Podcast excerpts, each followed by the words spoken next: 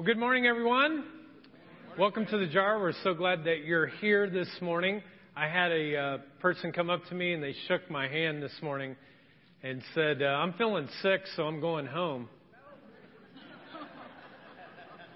I thought you could have gone home and not shake my hand, you know? Um, but you know how people are. Hey, uh, and I did wash my hands since then, so if you want to shake my hand, I'm as clean as I can be. So, um, after the celebration today, we're actually having uh, first steps with Chris. So if I've never had a chance to kind of connect with you, uh, get to meet you, would love to have that opportunity to do so. Uh, it'll be right after this celebration uh, in the Jar Cafe where you got the donuts, and we will be done by one o'clock. But lunch is provided, child care is provided. You can leave your kids there, and we'll feed them as well. Just make sure you get them before you leave, okay? Because um, we won't have them after that. Well, in college, uh, I didn't know what to major in, and I tried two or three, and I didn't do very well in any of those.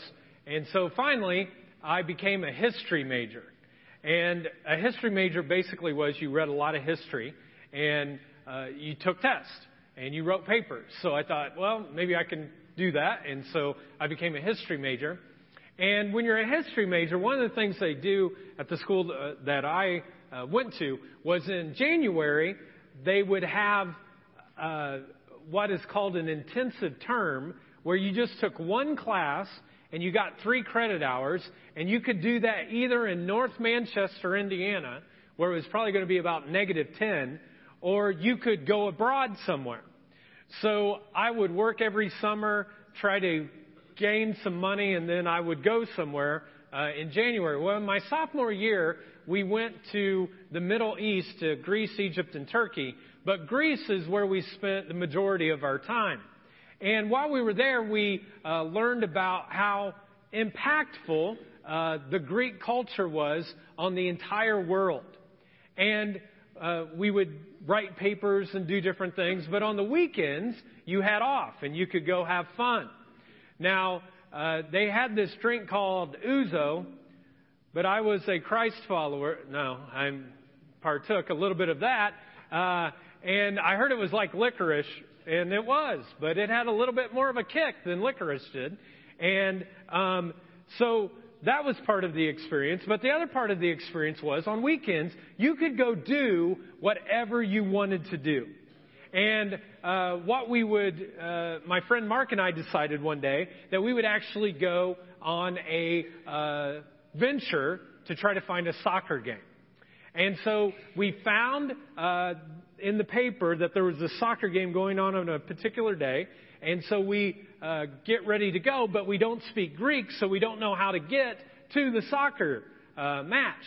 So I asked uh, the clerk that was at the hotel desk, hey, could you write it down in Greek for us? And we did. And we just plastered it up to a taxi cab driver. And the taxi cab driver said, yeah, I know where it's at. And uh, he didn't actually say that. He just says, yeah and uh, we got in the car. And so we, we took off, and we get to uh, what we think is the uh, actual stadium where this is going to take place, the soccer game. But as we get closer and closer, the streets get narrower and narrower, and there are people everywhere. And he gets us all the way up there, and we get out of the car and we walk up to the stadium doors. But no one tells us anything. No one greets us. No one says anything. We finally find where the ticket counter is. We get a ticket. We walk in, and it was the most electric atmosphere that I think I had ever seen in my life before. The crowd was going crazy. They were banging drums. They had whistles that we were blowing. They were uh, cheering, screaming out loud. And everyone in the stadium was in one of two colors. Either they were for the blue team or they were yellow. And it was divided in half. Now, Mark and I, no one gave us the memo that we were supposed to wear blue or yellow. So we walked in. We are the only people out of about 10,000 people that are wearing something else other than that. So as we walked in, there's this gigantic crowd of folks, but we felt all alone. Now again, we didn't speak the language, we didn't understand the culture. It was the first soccer game that we had ever been to before, but no one was there to help us or to kind of guide us in the midst of that. And we're in this gigantic crowd of about 10,000 people, and we felt alone. Before we started the jar, I went to a conference in Chicago at the fastest growing church at that time. And this church helped other churches to get started, and they had this conference of planting or starting a church. And the church was 15,000 people that went to this campus. And when we drove up, there's this gigantic complex on 150 acres, and there's different uh, ponds that are all around this facility. And when you walked in, there were fountains and there was this huge greeting, and you walk into this auditorium, and it felt like a rock concert.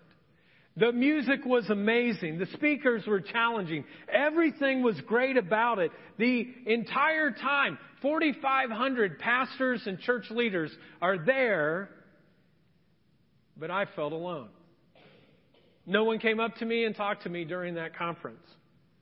They're all pastors, they're all church leaders, but no one kind of walked across the aisle or down the row to say something. No one really reached out to me. I didn't have anyone have a conversation. No one went back to the hotel room where I stayed at and said, Hey, you want to come down and play cards? No one invited us over for dinner. I was in a crowd of Christians and I felt alone.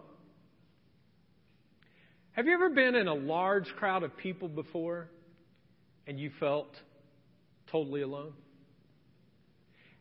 Have you ever, like in high school, for some of you that takes you back a little ways, for others not so much?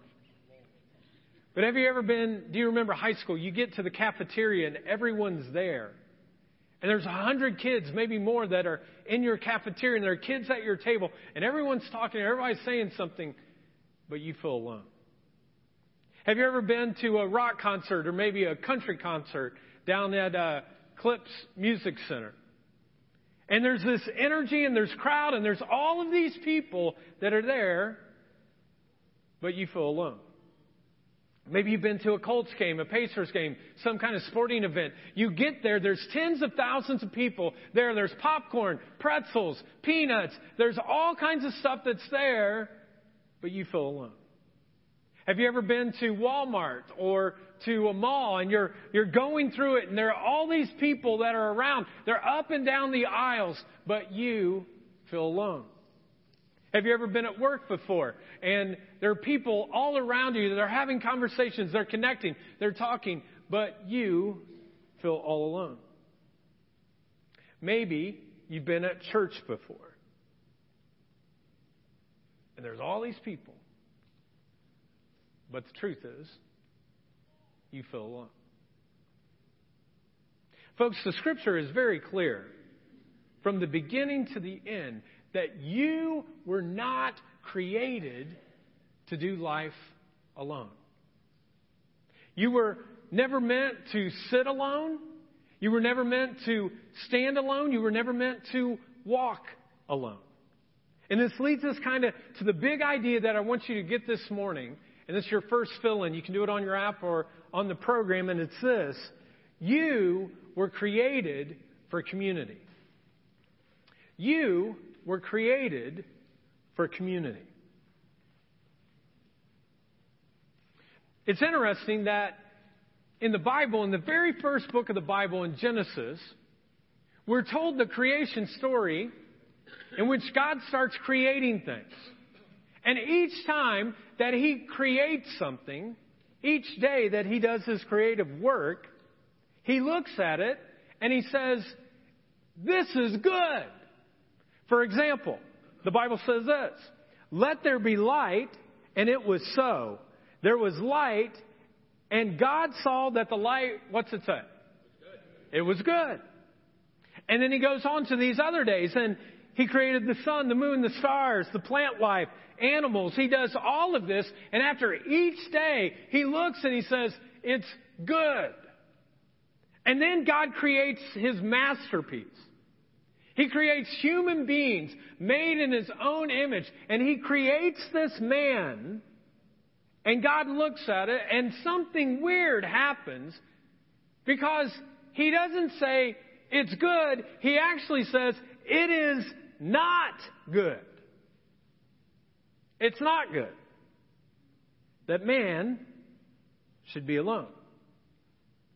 God looked at his masterpiece, he looked at the person that he had made, and he said, It is not good. It's not good. Now, why do you think this is so? Is it because God likes women better than men? I heard that, but the the actual correct biblical uh, kind of answer is no. Okay? It's no. But what God is focusing on is the extreme importance that He places on human relationships. Because being alone, folks, in this thing called life is not good. Folks, you were created for community. You were designed to do community. You were destined by God to know and be known, to love and be loved, to serve and be served. Because when the roof caves in, and the roof caves in all of our lives at different times, when that happens, folks, in those moments, what you need is not a crowd of people. What you need is a handful of people that are going to be there and help you through it. That they know you and you know them. That they love you and you love them. That they will serve you and that you yourself will be able to serve within this group. So, now that we know we're created for community, how do we actually grow stronger in that? How do you and I grow stronger in community. Now, the cool thing about Jesus is that he understood community very well because he created it. From the very beginning, the Father, Son, and Holy Spirit were creating all things. And Jesus understood this extremely well. And because he valued community so much, he always had a crowd around him. And that's kind of your next fill in. There is a crowd when it comes to community. In fact, crowds are really important. And Jesus did a lot of his teaching in front of large crowds gathered together. As the crowds would come together, we're told in some places in the Bible that that crowd would become up to 5,000 people or even more. One time, he was teaching a crowd there, and he was on a mountaintop. And the crowd got so big on the mountaintop that he decided he would move down, and he walked down to the base of the mountain, and the crowd got bigger. And he looked and he saw that there is this beach that is headed to this lake, and he gets out to the beach, and the crowd gets even bigger. And so finally, he gets in a boat, and he goes out into the boat, and he teaches from the boat to this crowd. Little known fact about me I've always wanted to teach from a boat. I know some of you have boats. If you love your pastor, no, I'm joking. You know. You know, each week, folks, when we come here, there's a crowd. We have a crowd of people that come. And we do our best to create the best experience that we can so that you can have the best experience you can. But you know what I found?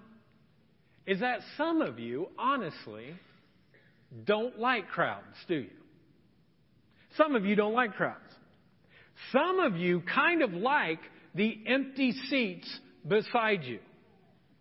How do I know this? Because I've seen you before sometimes when you go to the movie theater and you sit down, and all of a sudden, I've never seen some of you pray and fast so much. Oh God, please help there not to be a person that sits beside me.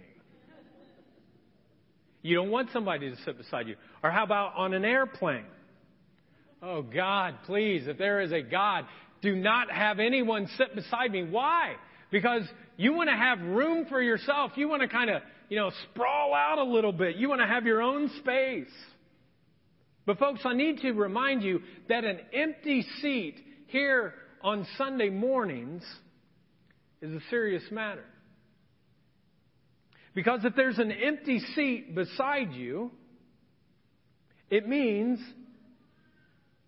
that there is a person that is missing. There's a life that God can't speak to in the midst of our celebration. There's a person whose burdens cannot be lifted. This week, some people will walk around all week long feeling the burdens of life because they weren't lifted, because they weren't connected on Sunday morning. Whose heart can't be molded, whose reconciliation will not be taken uh, care of, whose missing out perhaps on the central, most important thing that they would hear this week, but they're missing. Jesus actually told a, a, parable about this one time in Luke chapter 14. And I'd encourage you this week, if uh, you don't have something that you're reading right now, just make a commitment. Luke 14, I'm going to read it this week. And it's the story of the parable of the great banquet.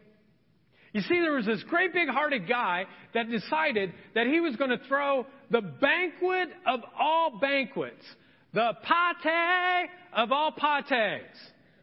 And he was going to invite all of his friends to come and to be a part of this party. He says to some of the servants, I'm going to throw this gigantic party and I need all of you to prepare the food. And so they start preparing the food. And then to the rest of the servants, he says, What I want you guys to do, I want you to take all of these invitations and I want you to go and I want you to invite all of my friends to come. So both sides do their job and the day of the banquet comes.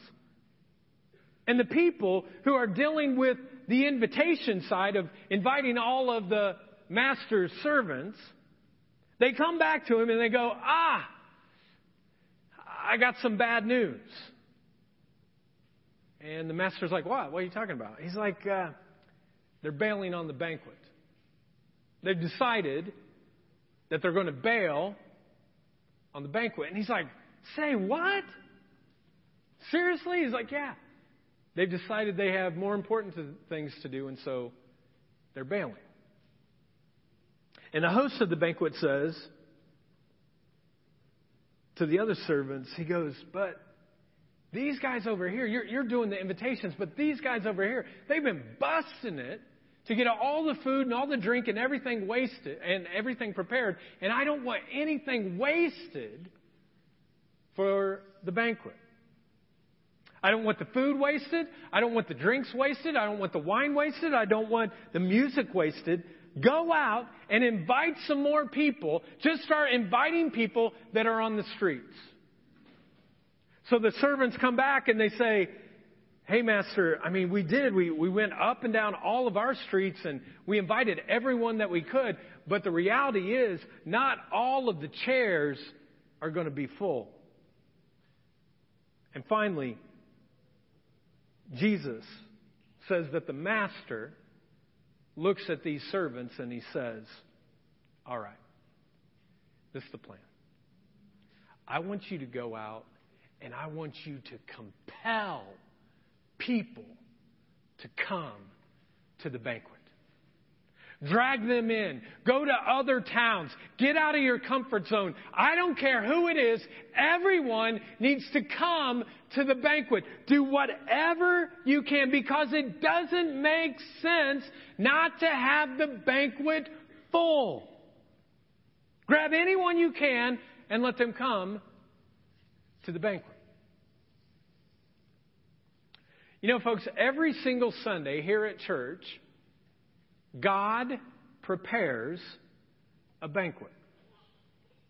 And many times it's a lavish one. For example, Chuck and the band today, they didn't just show up two minutes before they had to go on and they started playing. They actually practiced throughout this week. They practiced this morning. They prayed about it. They took their time because they wanted to do their best for the banquet. The seat that you're sitting in right now, somebody got here at 7 o'clock and they made sure that a seat was prepared and ready for you so that you could get here and have a seat. The people who made the coffee early this morning got all the donuts, and we know how some of you are if you don't get your donuts. But our hospitality team, they were here. They were doing their best to make the banquet look great. And then when all of you are done and you're like, hey, let's get the heck out of here, he, he talked way too long today. There'll be people that stay and they'll tear down chairs, they'll get everything ready because they're trying to take care of the banquet. And we have people who teach on this stage, not just myself, but others who will spend 20 hours a week doing their very best at trying to create the best feast that they can from this stage to be able to impact your life because they want to do the best for the banquet. And you know, sometimes what happens is God's Spirit moves in such a powerful way that there is like a, an anointing that comes, and His Spirit moves in such a powerful way, and it rocks our world last Sunday, for instance, we had communion. And we had communion, and all of a sudden, I see tears and people moved by God. And one guy came up and he gave his life to Christ. And there was all of this movement of God's Spirit that is taking place. And sometimes, unfortunately, I'm the only one that has this view. But I stand up here and I look out, and at the end, when I close in prayer, I notice that there are empty chairs my heart aches. It aches. On one hand, I'm really excited though that all of us got to attend the banquet and we had a great time and we got to hear from God in different ways and there were people who participated in it and they had a great experience. But I look at the empty seats and I go, man, there are some that weren't here. Their hearts weren't melted like our hearts were. They were not convicted by the Holy Spirit like we were. Their hearts were not transformed in such a way that they looked different than when they came in. And so, in a couple of weeks, what I'm going to do is I'm going to challenge you with this concept called fill the seats. Now, I sound like a hick sometimes, and so what I didn't mean was feel the seats. Like, let's go around here. Let's just feel these seats. Boy, aren't these seats nice? Let's just feel them. Boy, woo, boy, don't they feel good? Okay? I don't mean feel, I mean fill. To fill the seats. And so, uh, what we're challenging everyone to do is to invite three people. It might be your circle of three, but all of us can invite three people that would come to fill a seat, and maybe God's banquet would touch their lives in such a way that their eternity could change. And we've decided to have no holds bar, and so in a couple of weeks, we're going to have yard signs. I know some of you put political yard signs in your yard. Some of you put other yard signs in there, like Joe did this work for me. He needs more business. Call him. I've seen people put signs there before. And here you could put a sign and your neighbors might be like, what is this? Oh, it's a, and their life, their eternity could be changed. And we'll have invitations for people to pass out because in just a few weeks, do you know what holiday is coming? Easter. How many people do you know that if you asked them, they'd come? Statistics tell us that seven out of ten of your friends, if you ask them, they would come on Easter. You could fill, not feel, you could fill an entire row. And we feel so confident as leaders about this that we're ordering another hundred chairs. Now, some of you are asking, where are you going to put those chairs? You see these bars up here? We're just going to have them like. No, I'm joking. Someone much smarter than me has figured out how we can do all this. And so, your responsibility is just to fill the seats. Fill the seats. Because do you remember what the master said? The master said, and we're believing, he said, I want my house to be what? He said, full. Now, community is really good. There's something about a crowd that's really good. But the crowd is not the best part of community. You can grow stronger in community by going to a, another kind of part of a, a circle, and, and that is connection. You move from crowd to connection. And we call this our mid-sized gatherings. Jesus did a lot of his best work in connecting with groups of people, usually around 70 most of the time. He would have 70 that he would call out, that he would teach, that he would encourage. You know, for the first 12 years of our church, we really only had two places where people would connect. They connected on Sunday morning or in a small group, and I'll talk about that in a second. We just had the belief that people would come on Sunday morning and they would be so moved by what we did and God would work in their life in such a great way that next week they would be like, I'm ready for a small group. I'm ready to go to a group of people that I do not know and for all of us to sit in a room together, sing kumbaya and pass, you know, like a candle around or something. By the way, that's not what happens in our small groups, okay? But all of a sudden you get this sense of being freaked out that, oh, I'm not ready for that. And so one of the weakest areas that we've had as a church in the first 12 years, and I take ownership for it, is that we haven't had mid-sized gatherings, mid-sized events. Places where people could come of around 50 and they could connect. And my fear has been because we haven't had that, we've had dozens of people who walk in. My greater fear is that maybe it's hundreds that have walked through the front doors and they'll tell me after church or they'll send me an email and go, Man, we, we love church on Sunday. It was so great. We love the outreach that you're doing. But because they never get plugged in outside of the crowd, what happens is, over a period of time, they kind of drift. And it's not that they drift from the jar. If they drifted from the jar and they drifted into another church, I'd be excited. But they don't do that. They just drift away from Jesus. And then two or three or four or five or six years later, I talked to them and they, I was like, hey, man, life's really been hurting. What's going on? I just drifted. And so our hope is, is that these mid-sized events, that as we create them, people can be like, oh, I don't mind being in a larger group of people. That'll be okay. That'll feel safe.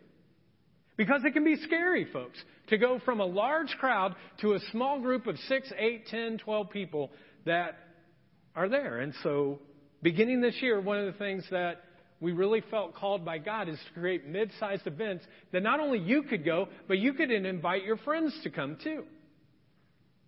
And so there's a team that's working on that because Christians were never meant to sit alone, to stand alone, or to walk alone. The Christian faith has always been about doing community together because you were created for community. Peter, uh, the one that Jesus handpicked to move the mission of the church after he uh, ascended back to heaven. He said, Peter, I want you to grow the church. And Peter said, Well, okay, I can do that. And he knew a lot about community because he was with Jesus for three years. And Peter says these words He said, You, that is the church, should be like one big family, loving one another. How many of you like family reunions? Now, if your family's here and someone does it and you like hate them, just raise your hand anyway, okay? I love family reunions. The food, the fun, the fights. That's usually my wife's side of the family, you know, that has that kind of stuff. But seriously, I love family reunions. And every time that I think of that word reunion, I go back to my childhood in Marion, Indiana, where people would be there and there'd be this group of 50, 60 people, and everyone's sitting in a lawn chair and they're telling stories that most people have heard 20 times before anyway, and they're all eating from this great big picnic table, and they're having fun, and there's this warm sun, and there's joy, and there's all this fun stuff happening. And this is what we want to do, folks. We want to create family reunions in this church. Places where people can come together and they can be united in such a way that even if your own family reunion is a nut job, you can come and be a part of something that's not as nutty, okay? And so we put together this team to be able to do this. And just a couple of weeks ago, uh, one of the things they did was they had this bowling night. And the, all the people came and they bowled, and but you just didn't bowl regularly. You had to do all this weird stuff, you know, because competitive people like me, I just want to win. So if you just make me bowl, you know, by himself, I'm taking you down. But if I have to go left-handed, backwards, all that kind of stuff, all of a sudden competition isn't there anymore. You're actually getting to know people and connect. And so they did this, and it was awesome. In just a month, we're going to have a board game night. Some of you have not played board games recently, and it's a shame.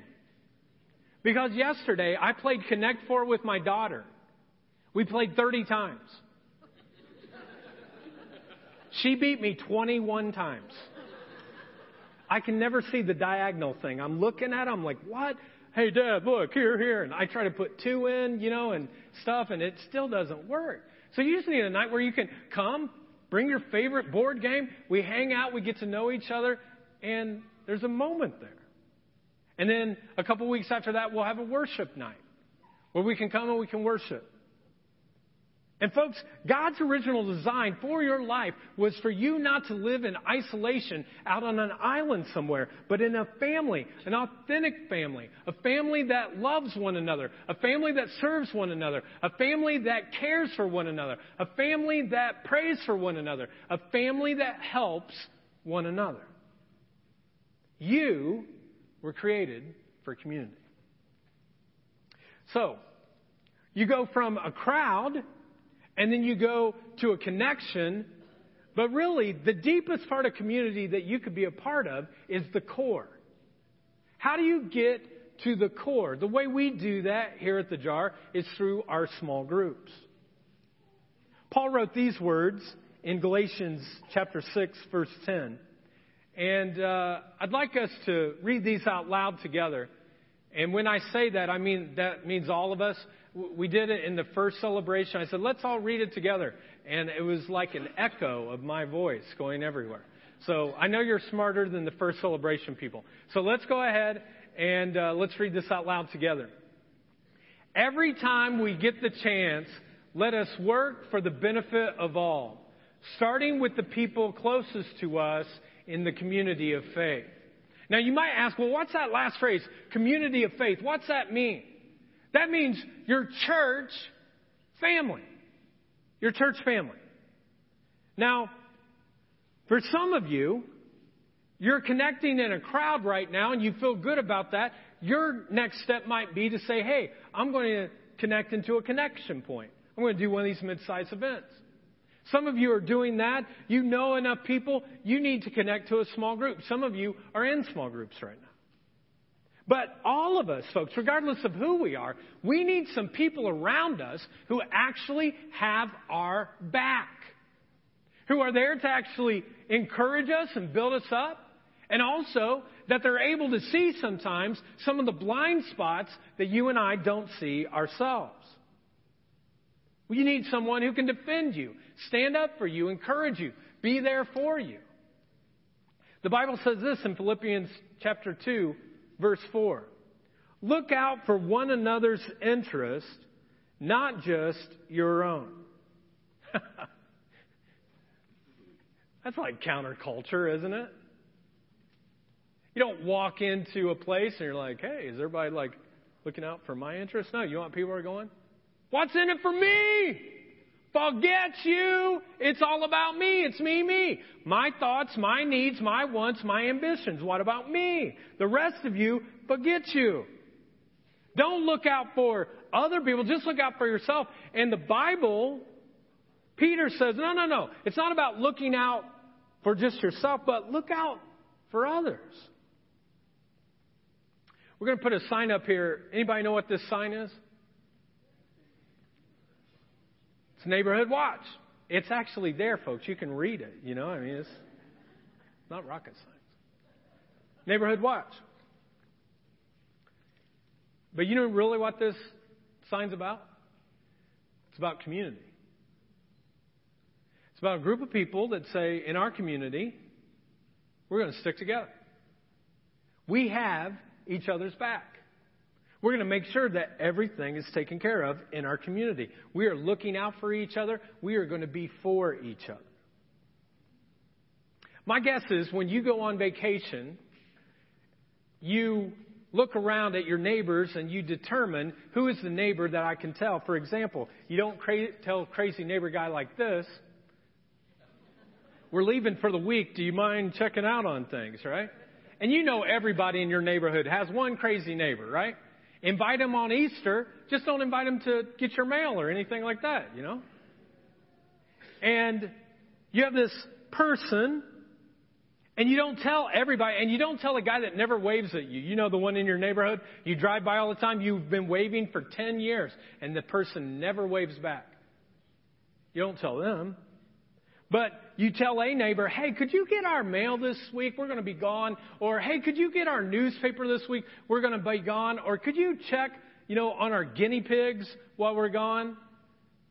If you let them out, that's good too, but, you know, check on them before that.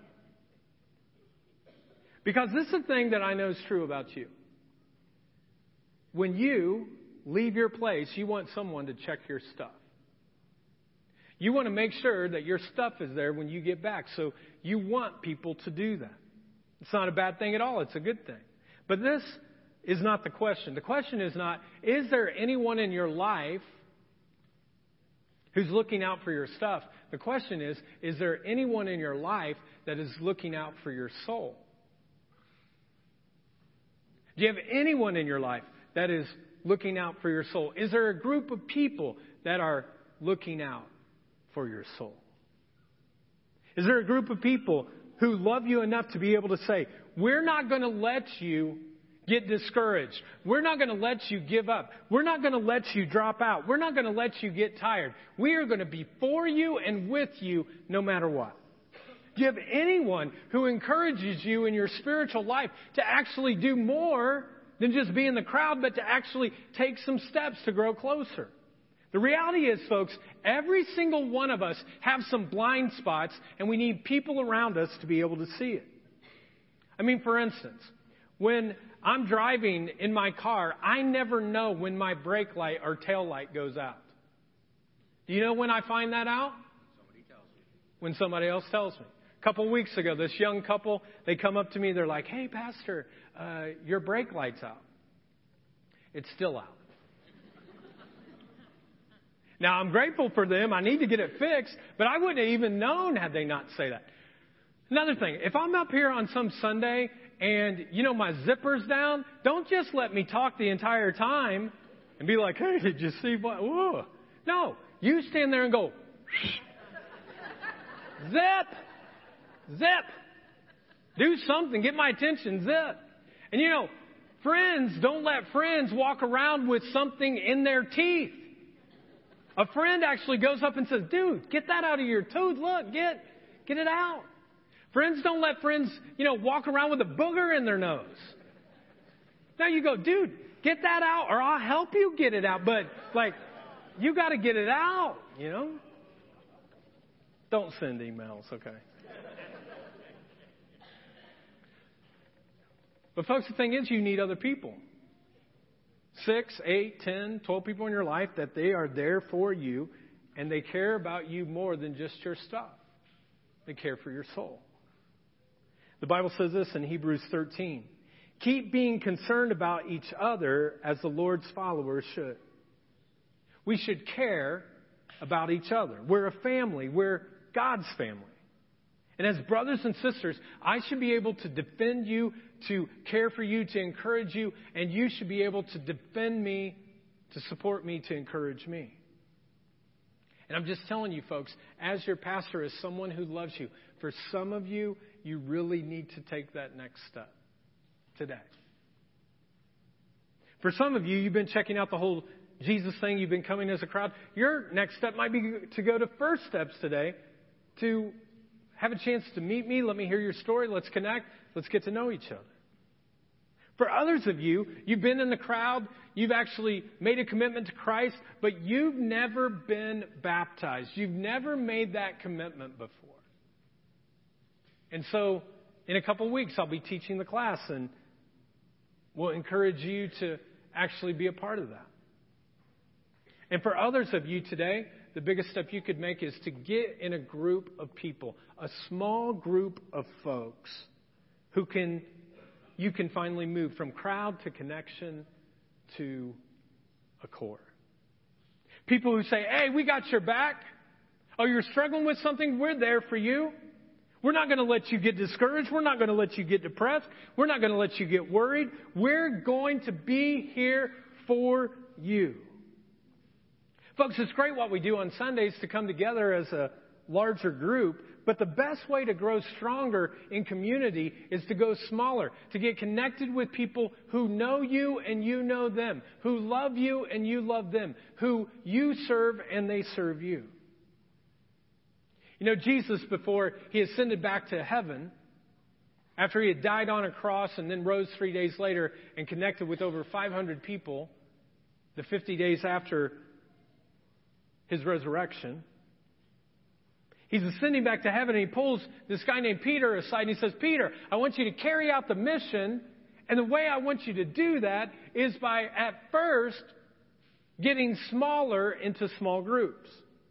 And in Acts chapter 2, it says this They worshiped together regularly at the temple each day, met in small groups in homes, and shared their meals with great joy and thankfulness, praising God.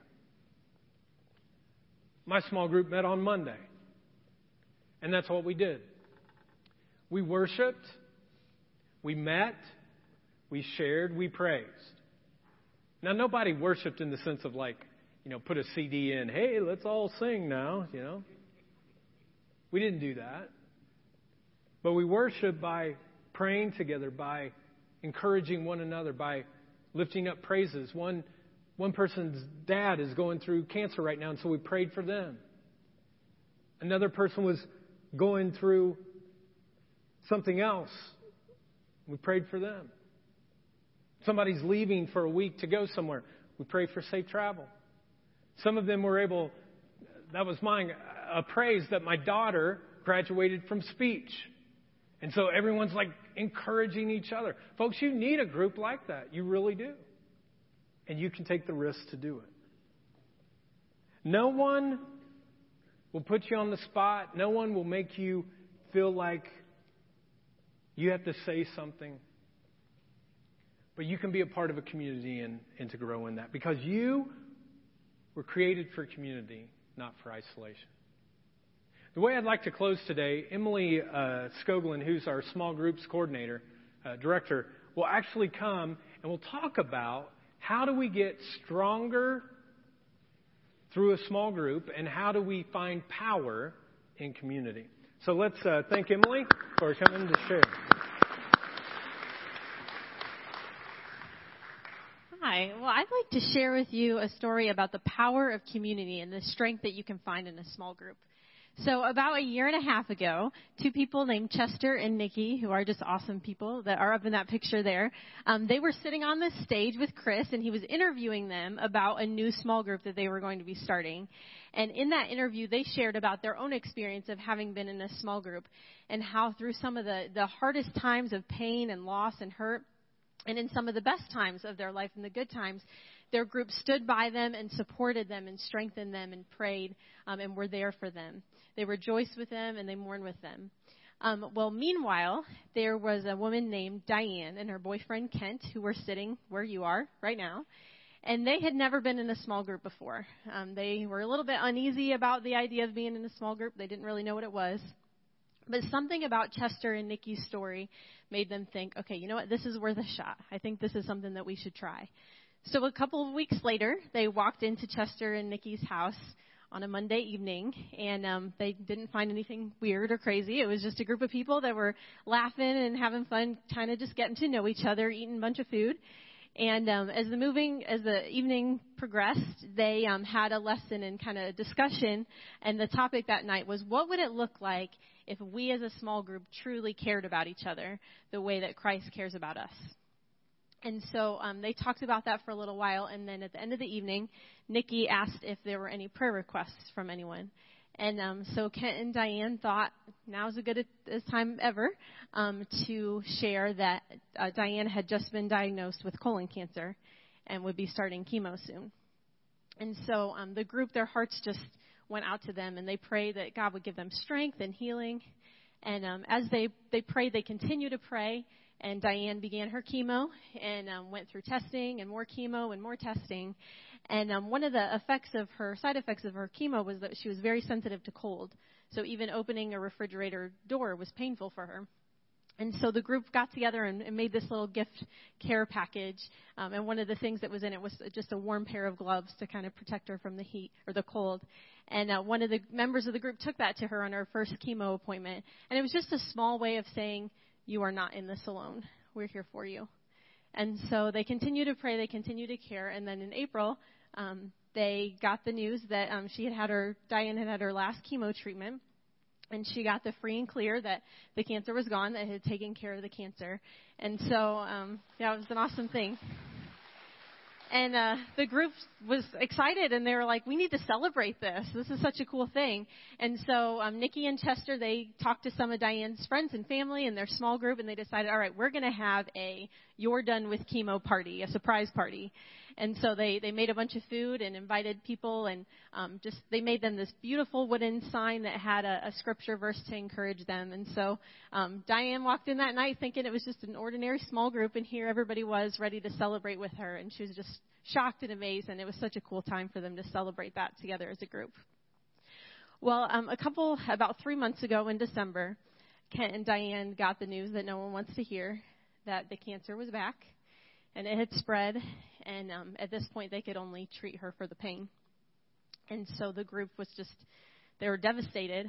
Um, and, and Nikki talked to me and said, you know, Emily Chester and I, we just feel like we're helpless. Like, we don't know what to say. We don't know what to do. We feel, we don't feel equipped for this. We don't know how we what we can do for them. And I said, you know, Nikki, you don't have to say anything. You don't have to do anything. Just be there for them. Be there to walk beside them. Listen to what they have to say. And that's what they did. They sat with Diane in the hospital. They took Kent out to lunch and just let him talk and share what was on his mind. They prayed with them. They were just there for them.